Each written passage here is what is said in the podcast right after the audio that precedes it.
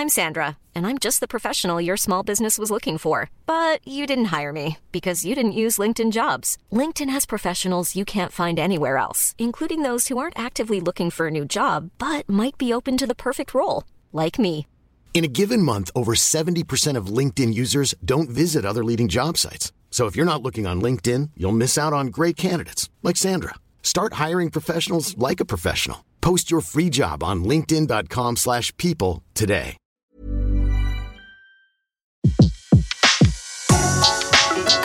Le meilleur de séances radio est maintenant sur We Love Cinéma. Cette semaine dans Flashback, nous recevons Janne Magnussen pour son documentaire Bergman, une année dans une vie en salle le 19 septembre. 1957, année charnière dans la carrière d'Igmar Bergman. Le cinéaste suédois réalise deux longs métrages coup sur coup, Le Septième Saut et Les Fraises Sauvages, qui vont le propulser sur le devant de la scène du cinéma mondial, faisant de lui l'un des réalisateurs les plus importants de son temps. C'est l'année choisie par Janne Magnussen pour raconter la vie tumultueuse de ce grand artiste pas très aimable, son obsession de la mort, ses très nombreuses conquêtes, son rapport avec les acteurs et ses sympathies envers le régime nazi. À l'occasion du centième anniversaire de sa naissance, coup de projecteur donc sur le documentaire Bergman, Une année dans une vie, dans les salles le 19 septembre, que nous évoquons en compagnie de sa réalisatrice que nous avons rencontrée lors du dernier festival de Cannes, où le film était projeté dans la sélection de Cannes Classique. This is Ingmar Bergman, the world's most iconic film director. The year is 1957, and Bergman is on fire. He's got six gigantic productions opening this year. He's only 38 years old, but has six children with three different women. This year, he makes his greatest artistic discovery. If his films are to be great, they have to be about him. Om jag ska datera någonting så daterar jag efter filmer och iscensättningar. Han hämtar väl hela tiden inspiration från sitt eget liv och klädde ut sig själv i alla olika roller. Han hade ju ständigt ont i magen. Han hade ständigt ångest för att det inte skulle vara bra nog. Har jag gjort en film så är den ur världen. Har jag gjort en pjäs på teater så är det också ur världen.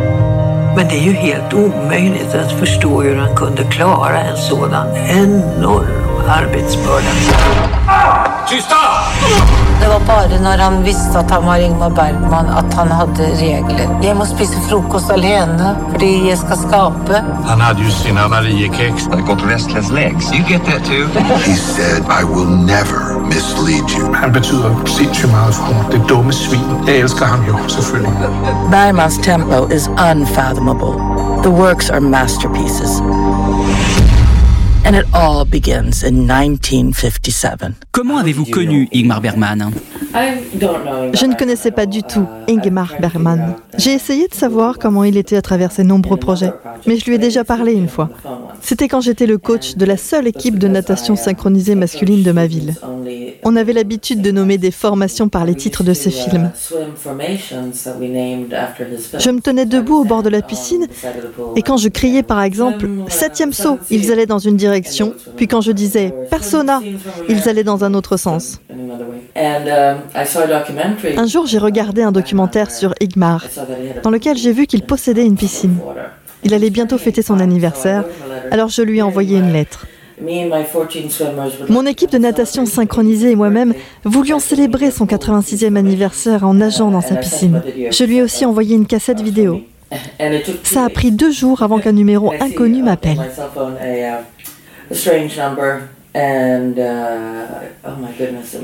Oh mon Dieu, son assistant m'appelle, me dis-je. Je décroche et Ingmar lui-même me répond. Il me disait que sans aucune circonstance, il inviterait des gens pour venir nager dans sa piscine et qu'il y a un gros chien méchant qui n'hésiterait pas à lâcher contre nous si nous nous rendions chez lui quand même. Après, nous avons encore parlé un moment. C'était à la fin de sa vie. Nous étions en 2004 et il décéda trois ans plus tard. Je pense qu'il se sentait seul. Notre discussion fut sympathique. À la fin, je lui ai demandé de regarder la vidéo que je lui avais envoyée, que ça pourrait peut-être euh, changer son avis. Bergman ne change pas d'avis, me dit-il. Et il raccrocha. Uh, in 1947,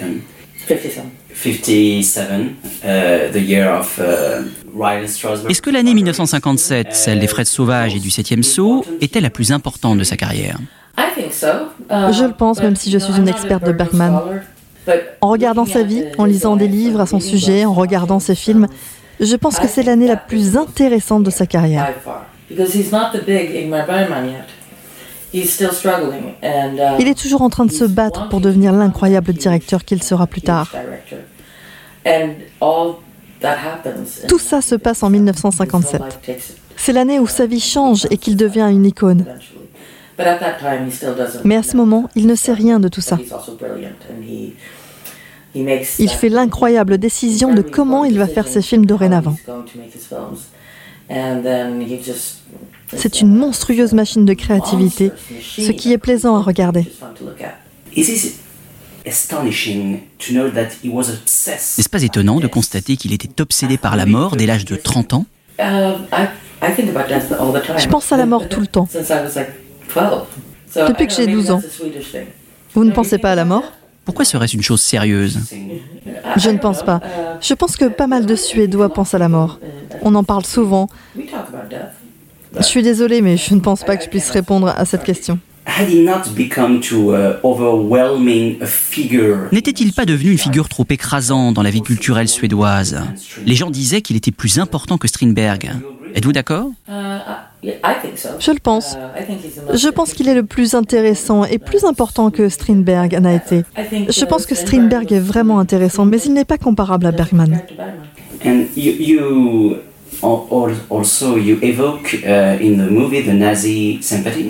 Vous évoquez également les sympathies de Bergman pour le régime nazi durant la guerre. Est-ce toujours un sujet tabou?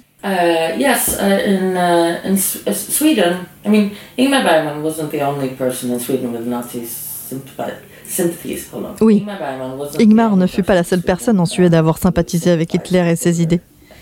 La différence avec Bergman est qu'il était honnête et disait sans retenue de quel camp il était lorsque le reste du monde ne voulait pas avouer être du côté d'Hitler.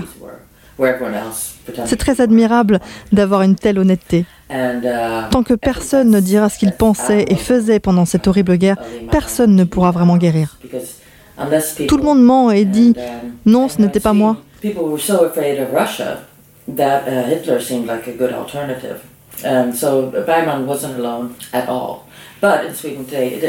Bergman n'était pas seul du tout à penser ça. Mais en Suède, c'est un sujet tabou. Les gens ne veulent pas entendre ni parler de ce que Bergman a fait pendant la Seconde Guerre mondiale. Ce qui est étrange, parce qu'il voulait clairement en parler, lui. Il l'a écrit dans son autobiographie et aussi dans une interview que je n'ai malheureusement pas eu la possibilité d'utiliser. Il expliquait ce qu'il faisait dans l'Allemagne nazie en 1936. Ingmar veut en parler, mais c'est le seul qui veut ça. It's a little bit difficult to accept when we saw his movies, uh, to accept that he. Quand on voit votre film, on a du mal à accepter le fait qu'il ait pu avoir cette sympathie pour ce régime. Yeah, it's, it's horrible. Oui, c'est horrible. Uh, Bien sûr que ça l'est. Mais il n'était pas le seul. Ce qui est intéressant, je pense, c'est qu'on a besoin de parler plus de ce sujet. Je n'étais pas né à l'époque, mais combien de Suédois et d'Européens étaient d'accord avec ce que pensait Igmar à cette époque? Uh, il faisait des films très sombres, mais le public allait les voir. Pourquoi selon vous Il avait du succès, même si ses films étaient sombres et durs. you know, I think Bergman is a great entertainer and storyteller. Je pense que Bergman était un grand réalisateur. Il savait raconter des histoires avec brio. Un film comme Les Sept Sceaux qui parle de la mort, avec la mort qui tourne autour du personnage principal, est aussi drôle. Certaines scènes vous feraient éclater de rire. Films,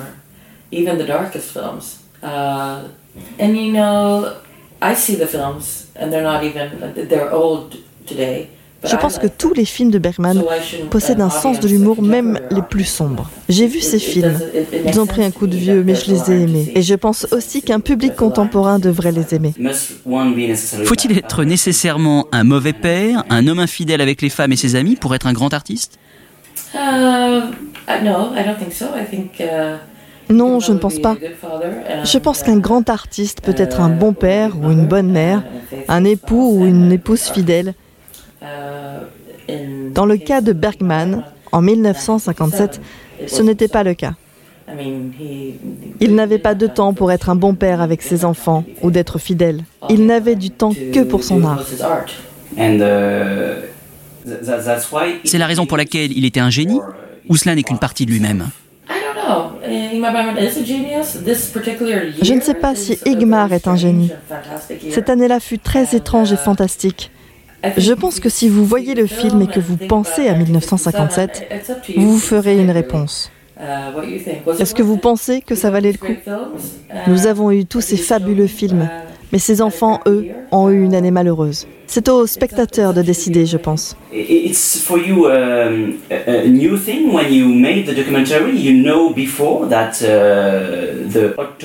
Ce qui est intéressant dans votre documentaire, c'est la part autobiographique présente dans les films de Bergman, et particulièrement dans Fanny Alexandre. Vous le saviez déjà ou vous l'avez découvert lors de la réalisation du film?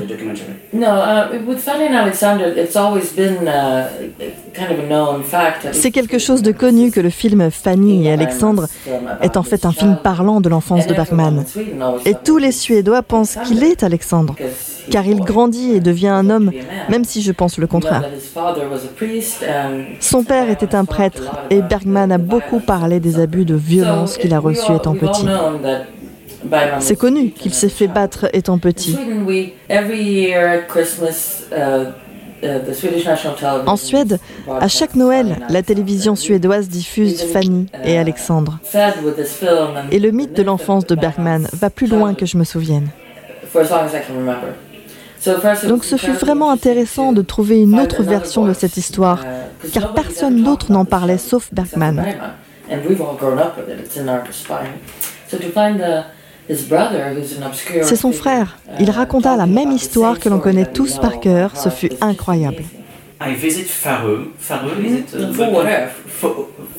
Faroe. Very good. Uh, I visit Faroe uh, many years ago, and uh, for me it's um, wonderful, wonderful uh, landscape of the loneliness. Yeah.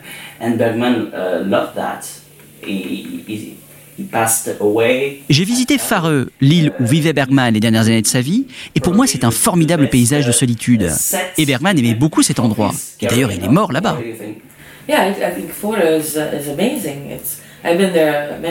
Oui, je pense que Faro est incroyable. J'y suis allée aussi plusieurs fois. C'est magnifique.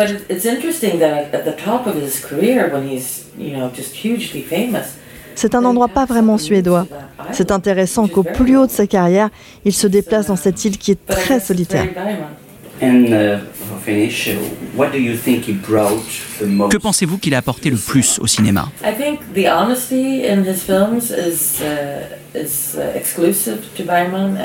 Je pense que c'est l'honnêteté des films de Bergman.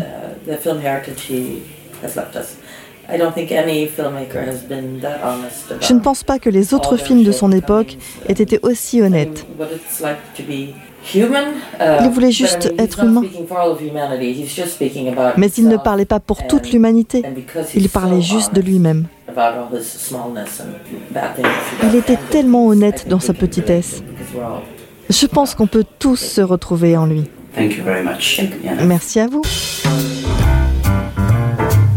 Je rappelle que pour le centième anniversaire de la naissance d'Igmar Berman, il y a de nombreux événements, à commencer par une rétrospective intégrale à la Cinémathèque française du 19 septembre au 11 novembre, tout de même, et puis la ressortie de très nombreux films en salle, 6 d'abord à partir du 26 septembre, et puis plus d'une vingtaine au mois d'octobre. C'est pour ça que nous reparlerons euh, de Bergman en octobre, et particulièrement de la restauration absolument sublime, même exceptionnelle, je trouve, du 7e saut, euh, qui ressort euh, donc le, le 10 octobre. Donc nous reparlerons euh, du cas Bergman.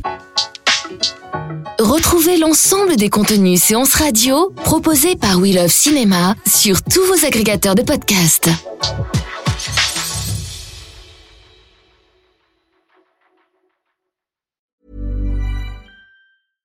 Flexibility is great. That's why there's yoga. Flexibility for your insurance coverage is great too. That's why there's United Healthcare Insurance Plans. Underwritten by Golden Rule Insurance Company, United Healthcare Insurance Plans offer flexible, budget friendly coverage for medical, vision, dental, and more. One of these plans may be right for you if you're, say, between jobs, coming off your parents' plan, turning a side hustle into a full hustle, or even missed open enrollment. Want more flexibility? Find out more about United Healthcare Insurance Plans at uh1.com.